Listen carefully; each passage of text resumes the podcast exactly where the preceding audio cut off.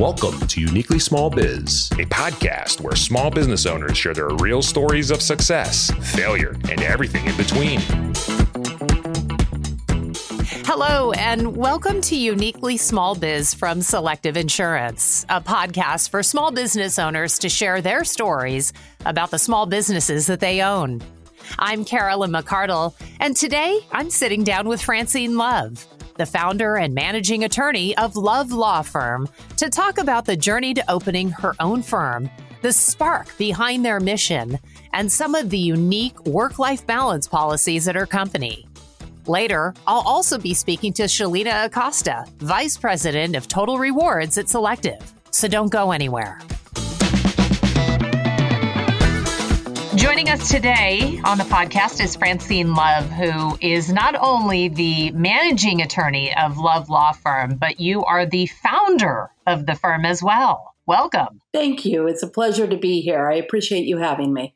Oh my gosh, it is our pleasure. I, I want to start, Francine, with your history. And your history is interesting in the sense that a lot of people go to law school when they're younger and they immediately get into law school right out of school, but your journey is unique in the sense that you didn't uh, follow that typical path. Can you tell us a little bit about your journey? Sure. Well, I started on the typical journey. I graduated from law school and went into a law firm, and uh, it was absolutely miserable and I quickly learned that that was not the route that was going to really work well for me.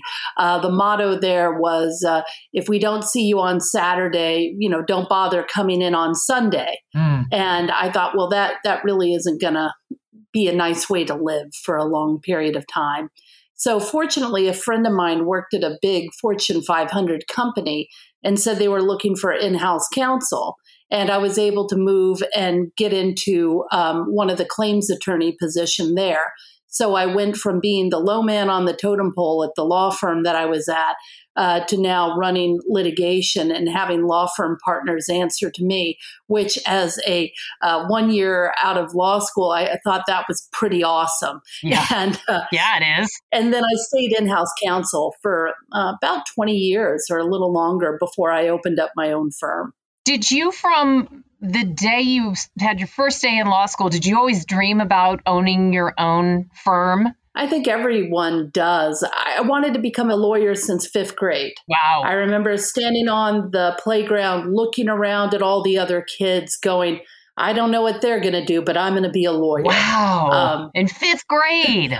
Yeah, my uh, my dad loved the TV show Perry Mason, and it was always on repeats on the weekend.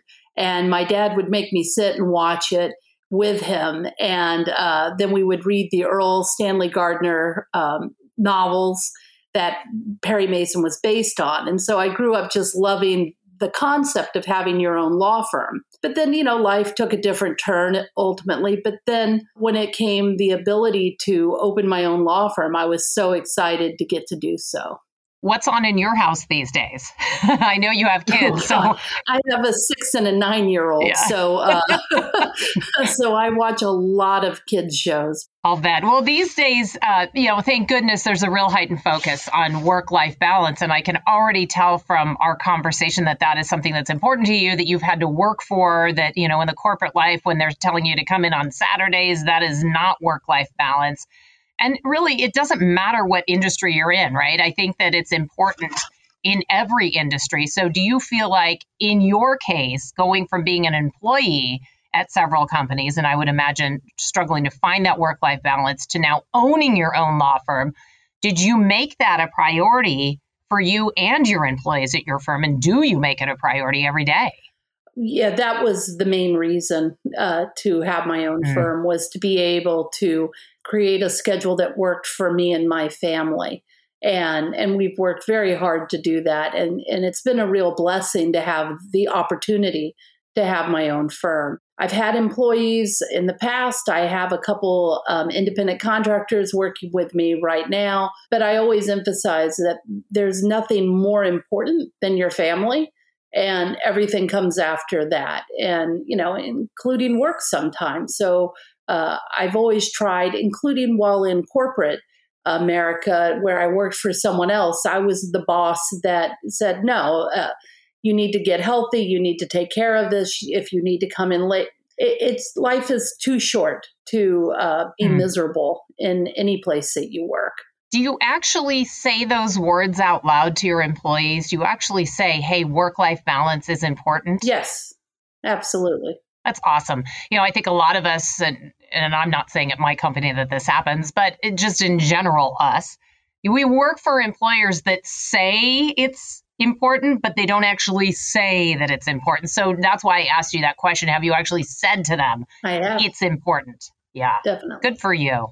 Is there something that you're doing differently at your company to address work life balance? Is it as simple as you saying to your employees, hey, go to those doctor's appointments? Take a day off if you need a day off. Or are you doing, is it structured differently? Is it? Well, for the most part, uh, other than telling people, as long as you do your work, I don't care when you do it. If you do mm. it in the morning and you, you're highly productive between 5 and 10 a.m., and then you need to take the next four or five hours to do other things, and then at night you're going to loop back and make sure everything's taken care of, that's fine. I don't care when it happens as long as it happens, right? And that mm-hmm. the time you give me is time that's focused for the work that you need to do. Now, clearly, there are times when we've set meetings, and and w- but we've agreed on that. That's a schedule, and and I don't like surprises. I try and think of anything, whether it's people who work for me or people I'm interacting with at other companies. I don't want anyone coming in and making my day miserable. So why would I turn around mm-hmm. and make someone else's day miserable? And and that yeah. has served me well. Yeah. It's a respect thing too, right? Exactly. I mean, just respect that people have other things going on in their lives. And while they probably love working for you, they have other priorities exactly. too. So the fact that you respect that is, it's a big deal.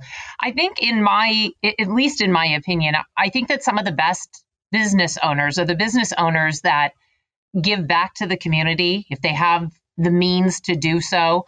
I know that you are really dedicated to giving back and to and to serving your community. So, what sort of sparked that mission for you?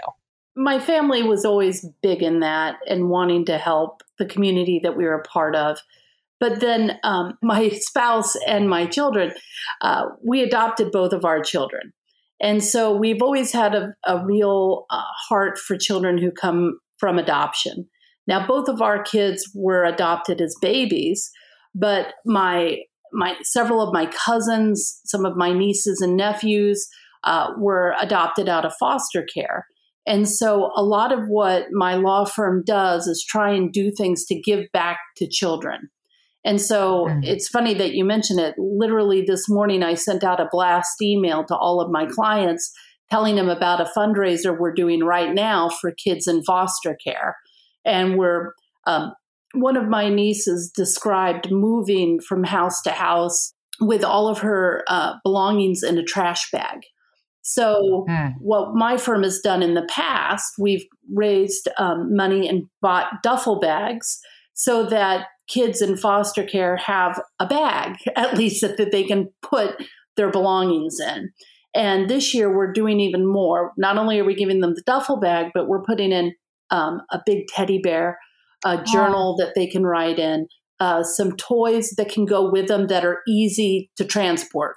And so we're run, running a big fundraiser right now to get at least 100 of these bags to kids in foster care near us. I have so many emotions about what you just said. You know, you're sad, but then I'm thankful that you're doing this. And you've, uh, bottom line, you just feel for these kids.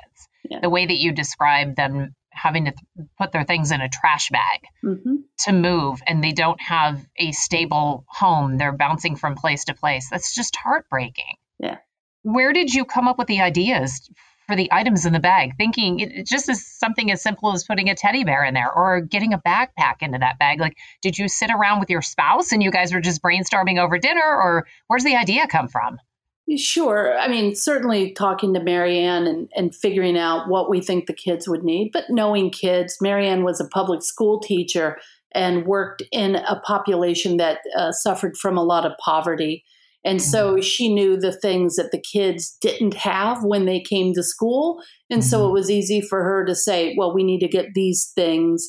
And then, you know, what kid doesn't need a teddy bear? What kid doesn't need a blanket that they can curl up under and, you know, just snuggle and, and feel safe and comfortable? Um, you know, so it's just thinking about what would send a message to a child that someone is thinking about them and wants them to be well. And so that's what we did. I was watching a video on your page. It was a testimonial from a client of yours and she said something and and when she said it I thought wow this is the the most true just the greatest testimonial I've heard in a long time. She was talking about your ability to take other people's concerns and you sort of uh, take them on as your own just because you're such a nice person and she said that you sort of operate from the standpoint of if you were in our shoes, what would you do? Meaning you're very mindful on a personal level of of others. And I thought that spoke a lot about your character. So now that you've told me the story about what you're doing for for children and your fundraiser and then seeing that testimonial, I'm getting a very good picture of who you really are as a human being and I, I love it. Oh, thank you. Well, I'm very blessed that one of the most amazing things about being a business owner is that I get to pick my clients. And mm. I happen to love my clients. Um, I have found some of the best business owners that I get to support as an attorney. And, and it's a really cool thing, you know. So I'm an entrepreneur and I'm trying to grow my business and I'm trying to do my best. And I have a lot of other like minded entrepreneurs that I get to work and support and help. And it, it's, I just have the best job. And I, I, try not to, to rub that in with too many people because I'm just so It's okay to say it. what do you think it takes, though, to develop and successfully run a business? It takes a lot of hard work, right? As mm. much fun as it is, you really do have to be focused on the basics. I meet a lot of people who have great ideas and a lot of ambition and a lot of, um, they're great idea people, but they're mm-hmm. not great at the little ins and outs of making the business work. And, and that's where I think um, so many people get tripped up, right? Most small businesses will fail in the first six months the next cutoff is one year, then five years, and more than 80% of small businesses have failed within 10 years. So it's it's a really steep uphill climb because there are so many skills that an entrepreneur needs to have to be successful in business and just desire isn't one. So you have to have a great idea, but then you have to figure out how to make business work. And so you have to be your chief, not only a chief operating officer, but a chief executive officer, a chief financial officer, a chief marketing officer. Mm-hmm. There are a lot of hats that people have to keep putting on and off. And learning how to do that is really important. I tell my clients all the time they need to have um, three great friends as a business owner. First, yours truly, a lawyer, right? Mm-hmm. Someone who knows how to keep them out of trouble because I try and look further than where they're looking right now and find the the iceberg that's going to sink the Titanic, right? And mm-hmm. steer them away from that. Then you need a good accountant. There's nothing better than having a CPA who's smart and on your side and helping you uh, make smart decisions about how to avoid taxes, how to maximize income, how to, you know, mm-hmm. those things. And then the third is having a really good risk person, someone with insurance and other ideas like that to help you mitigate the risk that I, as a lawyer, can't help you completely avoid. And if mm. you have those three, then with your hard work, ideas, and you know, doing all the shoe leather of getting out there and letting people know who you are, I think you have a pretty good shot at success. I love how you put that because I think so many people that want to run their own business or start their own business, it's overwhelming. With mm. you breaking it down like that, like, okay, you have a good idea. Now here's what you need. Now we can kind of start the groundwork instead of sitting there just wondering, right. you know, what it's going to take right. and be worried that you're going to fail. Right. We talked to uh, a couple of episodes ago, we talked to a business owner that said, Yeah, when I was starting, I had no idea that I needed to be an expert when it came to, you know, buying a van to do deliveries for yeah. my business. And it's those little things that you don't think about that you kind of learn around, along the way. And I'm sure that has something to do with what you said about businesses, uh, so many of them failing so early on because you're just not prepared. Right. Definitely. I would have to believe that in your line of work, there could sometimes be a mindset that working with small businesses isn't profitable, but you have actually dedicated uh, mm-hmm. a part of your work to working with and helping people with limited resources. What drives that in you to do that? People forget that small businesses account for 50% of the businesses in the US. And so when you think about that, that's a whole lot of market share that the big law firms aren't going after, which I'll happily take, right? I'm yeah. more than happy to work with them. And these, most people are employed by the normal mom and pop, the smaller, mid sized regional, local businesses. And why shouldn't they have access to quality legal advice? Mm-hmm. And why should that only be reserved for some upper echelon of um, companies? It doesn't make sense. And there's a lot of money to be had in servicing a broader range of um, businesses. So, uh, you know, it, it, I don't charge like one of one of my dear friends who's at a big law firm. Her billing rate is sixteen hundred an hour. Which wow. know, is just staggering. Wow. If you're a small business, sixteen hundred an hour is not an option. You can't afford that. No, Mine isn't that. no, but good for her if she's getting it. I, right? Look, I wish her nothing but success, but but it really limits the people who have access to her and her counsel. And mm-hmm. so why why do we have it where people can't get good quality legal care I'm trying to bring it down to people who are just the regular folks trying to earn a living, trying to provide for their family, and trying to make it in a way and with something that's their passion. Mm-hmm. And so let me help them do that. So yeah. that's where I've chosen to work. Hence your motto build, B U I L D, not build, B I L L E D. Exactly. It all makes sense. I want to get personal uh, with you for a second. I think this is actually extremely important because I think your story could be so beneficial to so many people listening. So if you're comfortable with it, I I would love if you could share your story of coming out at work in the 1990s, the time when being part of the LGBTQ community was still something that so many were were very nervous to be open about. Can you share a little bit of your story? Yeah, you know, it was just over time. You know, you kept I kept hearing about more and more uh, celebrities who were sharing what was going on in their life. Um, I was watching the political environment, and um, people were debating whether or not all rights should extend to different people. And and I thought, well, and and of course I'd had uh, some family members who had had who were also gay but had stayed closeted and and felt that they couldn't say what was true in their life for fear of losing family, friends or relationships. And and I just felt that it was incumbent upon me to say no this is the case. I mean, I was terrified. I was absolutely terrified. Yeah. Um, that people would look at me differently or that um, people would interact with me differently. I, I wasn't, uh, maybe I was just dumb.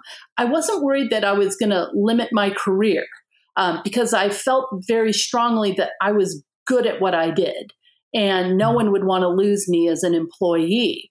Um, and, and that was probably naive. And you know, I've I've been mm-hmm. always been told by my spouse that I don't lack for confidence. So, um, so there's some of that in backhanded there. compliment. yeah, exactly. so. I mean, I didn't feel like I was putting my career on the line. I felt like I was risking all of my friendships at work and that people yeah. would treat me differently or not want to be around me or, you know. Yeah. But, you know, I told one person and they were like, yeah, and it didn't seem like a big surprise. Hmm. and then I told another person, and they were like, "Oh, that's awesome." And and then it just became easy to to speak truth. Wow. And then it became easy to put the picture up in the office of of the love of my life. And then it, you know, Mm. and then it just became, well, this is it. And if you don't like it, that's fine. I'm not asking you to go out and do anything that you don't want to do. But certainly this is my life and I'm going to be open about it. And it's been amazing the difference in stress level and, you know, not having to hide pronouns or lie or, you know, none of that. It's Mhm. just, this is my life. And, you know, you're Yeah. welcome to know me or not. It probably felt like, as you mentioned, a huge weight was lifted off you. You've been keeping it in for so long, and finally, and go figure, right? When you Yeah. let it out, finally, people are like, "Oh, "Okay, cool." Yeah. you know, you're like, Yeah. "I've struggled with this for so long." you know, I always say I was never a good girl, uh, in quotes, right? I, I didn't like dresses. I didn't wear makeup. I didn't, Mm-hmm. you know, like there were a lot of things that were probably clues to people that, you know, uh, you know, I didn't, I wasn't the most feminine, you know.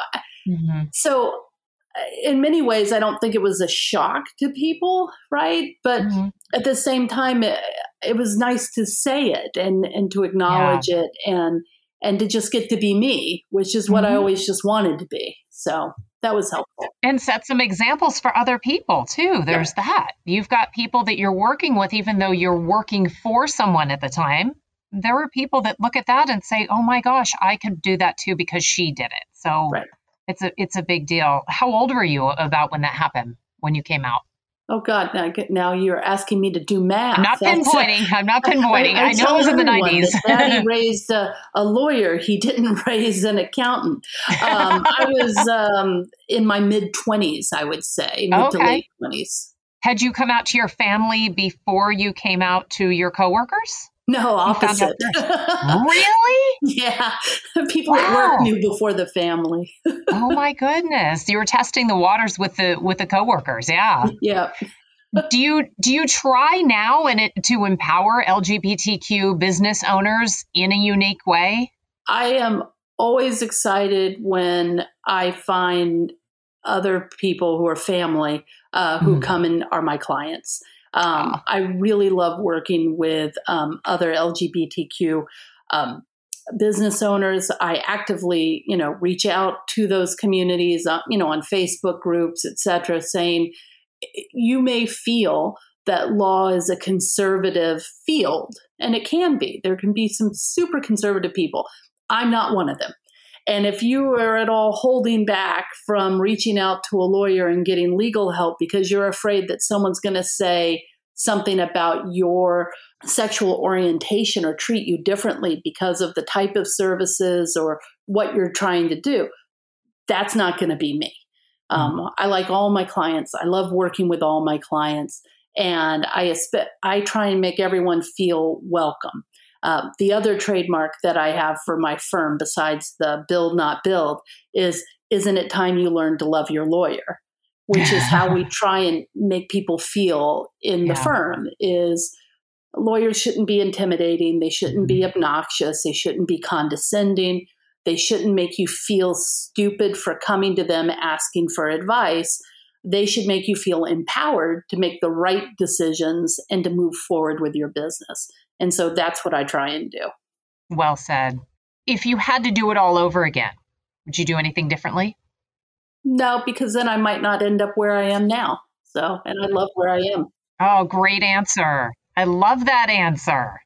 Uh, what's next for you? What's next for the firm? Uh, look, we're just continuing to grow, and that's really the exciting thing. We um, continue to have more clients serve uh, in new fields. I always love picking up a client that's doing something completely different. I have uh, interior designers, extreme executive coaches. I have um, a honey farmer. I have a funeral home.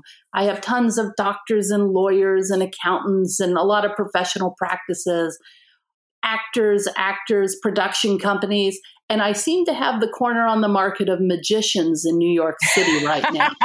Who knew there were so many? Who knew? They're great guys. I love working with them. well, it has been an absolute pleasure talking to you today. It's Francine Love. Find her online, lovelawfirmpllc.com. Thank you so much for chatting with us today. It was such a pleasure, Carolyn. I appreciate your time. I want to say thank you to Francine for taking the time to come on the show and speak with us today. I've really enjoyed learning about the story behind Love Law Firm and how they've dedicated their work to helping people with limited resources. Next, I'll be speaking with the Vice President of Total Rewards at Selective, Shalina Acosta. She's joining us today to talk about the importance of work life balance, networking within your company, and much more. Joining us now is Shalina Acosta, Vice President of Total Rewards at Selective. Shalina, you're going to talk to us, I know, about work life balance, networking, and other personnel related topics. Thank you so much for joining us today. Thank you, Carolyn. I'm very excited to be here. Yeah, we're excited to have you. This is the first time talking to you, so I'm really looking forward to this. And your title, Vice President of Total Rewards at Selective, it's a unique title. So can you tell us a little bit about what you do as the VP of Total Rewards? So, as a leader of Total Rewards, I have a team that's responsible for pretty much how Selective rewards its employees for everything they bring to the company. Um, so, that includes everything from how we pay employees uh, in base pay, recognition programs, short and long term incentive programs. You don't yeah. just choose the job you're doing, but you stay with that organization because you feel like they have your back and they value you and they pay you fairly and they they treat you well and that you have all the things you need to take care of yourself and your family. That's a big deal. You have had a busy year. It sounds like yeah. you've done a lot in one year. In a difficult year too, being that last year was the pandemic for yep. the entire year. I heard that you lead a group at Selective called Women at Work. And I think that's really neat. I want to know more about what that means to you guys and, and what that program is all about. Yeah, so this is one of my passions. Uh, I love supporting employee growth. Uh, so, a little background about three years ago, I collaborated with another leader in the organization to develop what we, we call Women at Work. It's an affinity group for our female employees. And at the time, we had been a few years into a similar initiative with our agency partners that was going so well. And it was clear that we needed to put something in place for our own employees too. So, you know, the insurance industry has historically been led by males, right? Like mm-hmm. a lot of other industries, there's this huge opportunity to tap into your female talent pool, advocate for women, and, and create a network where they can help support one another. One of my favorite parts of the Women at Work uh, network is the opportunity to network with each other. So, most of mm-hmm. these women on a normal day to day workday would probably not interact with each other. But, but now they have this opportunity where they get to network with women that may not even be in their own building, let, let alone their own department. When we first launched this group in 2019, we held a networking mixer and we brought all our new members together. And we also invited anybody who wanted to come and just learn about networking. Nice. Yeah. yeah. Uh, and the pillar members did a great job. They created a networking toolkit that really just helped you figure out how you how you network. So Let's face it, you walk in a room, you don't know anyone in the room. You, are nervous about how you start you, a conversation. You just start sweating. You stand there. At least I do. I just stand there and kind of go, "Well, I'm here, but now what do I do?" Yeah, yeah. So it was great. They did these conversation starters. We did a speed networking event. That was a ton of fun. We even had men come and they they they were just as nervous, probably because there was a room full of women. I'll bet. I'll bet. But it's awesome. It's a great opportunity for women across the organization to really network with one another, even during the pandemic. They've been yeah. doing virtual networking events now, coffee breaks, mm-hmm. uh, and just making sure the group stays connected. So well, it's like you said, even during the pandemic, you know, networking was almost more important because you weren't seeing each other. You know, to yep. your point, one thing that you mentioned though that I want to talk about a little bit is work-life balance. Mm-hmm. Speaking with Francine, you know, she talked about her experience early in her career at law firms where the firms that she worked for they just expected her to constantly be on the clock and constantly work so from your experience what kind of impact does a work environment like that have on employee satisfaction and employee turnover? Yeah, it's everything, right? Mm-hmm. So I, I, say this if you want your employees to stay with your company and give you their best, they need to feel pretty supported and valued. And if you can't give them that, they're going to find another employer that will, or you yeah. might do like Francine did and start your own company where you can do it yourself. Um, but when an employee feels burned out and they're and they're not going to be able to give you their best, and at the end of the day, that environment is so critical to why employees choose to come work for you or stay stay with your organization. So that that is everything. It's a it's a big deal and it's an, it's important. You know, another thing that that Francine and I discussed or we touched on was being your authentic self at work, right? For her, that meant coming out as a member of the LGBTQ community uh, to her coworkers. So, when it comes to your role of trying to ensure that employees feel safe and they feel happy at their jobs, what do you think is um, an important step, or maybe the most important step? A business can take to make that happen. Yeah, it's funny. I, you know, I've been in HR my entire career. So I've always had this philosophy, and I'm sure many people do this about company culture needs to really align with your personal values, mm-hmm. right? So when you work for an organization that not only recognizes that every employee is unique and has their own set of circumstances, but encourages them to also be their authentic self, it's really powerful. Mm-hmm. You know, 2020 was was a tough year, and 2021 is not looking much better. Right. but, but we had a pandemic, and we had social unrest across the country, and honestly, our employees were grappling with so many different emotions. And I can tell you, one of the things that makes me proud to to work at Selective is that we did embrace that opportunity and gave an employee gave all of our employees a platform to openly talk about some of these things and do it in a safe environment and mm give them that opportunity to share experiences and things that they have faced and be their authentic selves and not feel like there is going to be any repercussions for that. And that's neat because it's like therapy at work without having to pay for it, right? Like exactly. How exactly. that never happens that your your employer comes to you and says, "We just want to let you speak. Tell us how you're feeling." Like when does that ever happen? So huge kudos to Selective. Yeah, it's huge, and we've done some other great things, and I think this all talks to helping employees feel like they can bring their authentic self to work. We do a lot of things to try to celebrate uh, different perspectives employees have, whether it's International Women's Day or Black History Month or Pride Month. And we really focus on the employee experience. And I that's one of the things I love about what I do is I get to focus on the things that that employees value working in an organization. And it's one of the most critical components of keeping your employees happy. All right, one more question for you before we let you go. You know, Francine mentioned that she thinks that every small business owner needs three friends to help them succeed a lawyer, accountant, and an insurance agent. So, what advice or tips could you give to a small business owner about managing human resources issues? Yeah, so I would, I, I, I love her. It sounds like a funny joke. I would just add that one of those friends, or at least the business owner, should have mm-hmm. some pretty strong people leadership skills uh, or at least have some sort of focus on HR. Agreed. Agreed. A lot of small businesses outsource HR just to make sure that they have fair practices in place and that they're handling their employee relations issues pretty consistently and keep themselves out of legal trouble. Mm-hmm. I mean, at the end of the day, it boils down to making sure that you have an environment that people love working for you and they feel valued, they feel supported. And if you have a great team and they all feel that way, I guarantee you, you're going to have some pretty successful business results. It was so fun talking to you today. I learned so much and I'm so happy for you and the success that you've had. Thank you so much for being on with us today. Thank you for having me. It was a lot of fun. Well, that looks like all the time we have today. Thank you to both Shalina and Francine for being guests on the show this week and discussing the aspects and importance of work life balance. And be sure to listen for our next new episode. And don't forget to follow us on Apple Podcasts, Spotify, Stitcher, or anywhere you find your favorite podcast. I'm Carolyn McCardle, and thanks for listening to Uniquely Small Biz from Selective.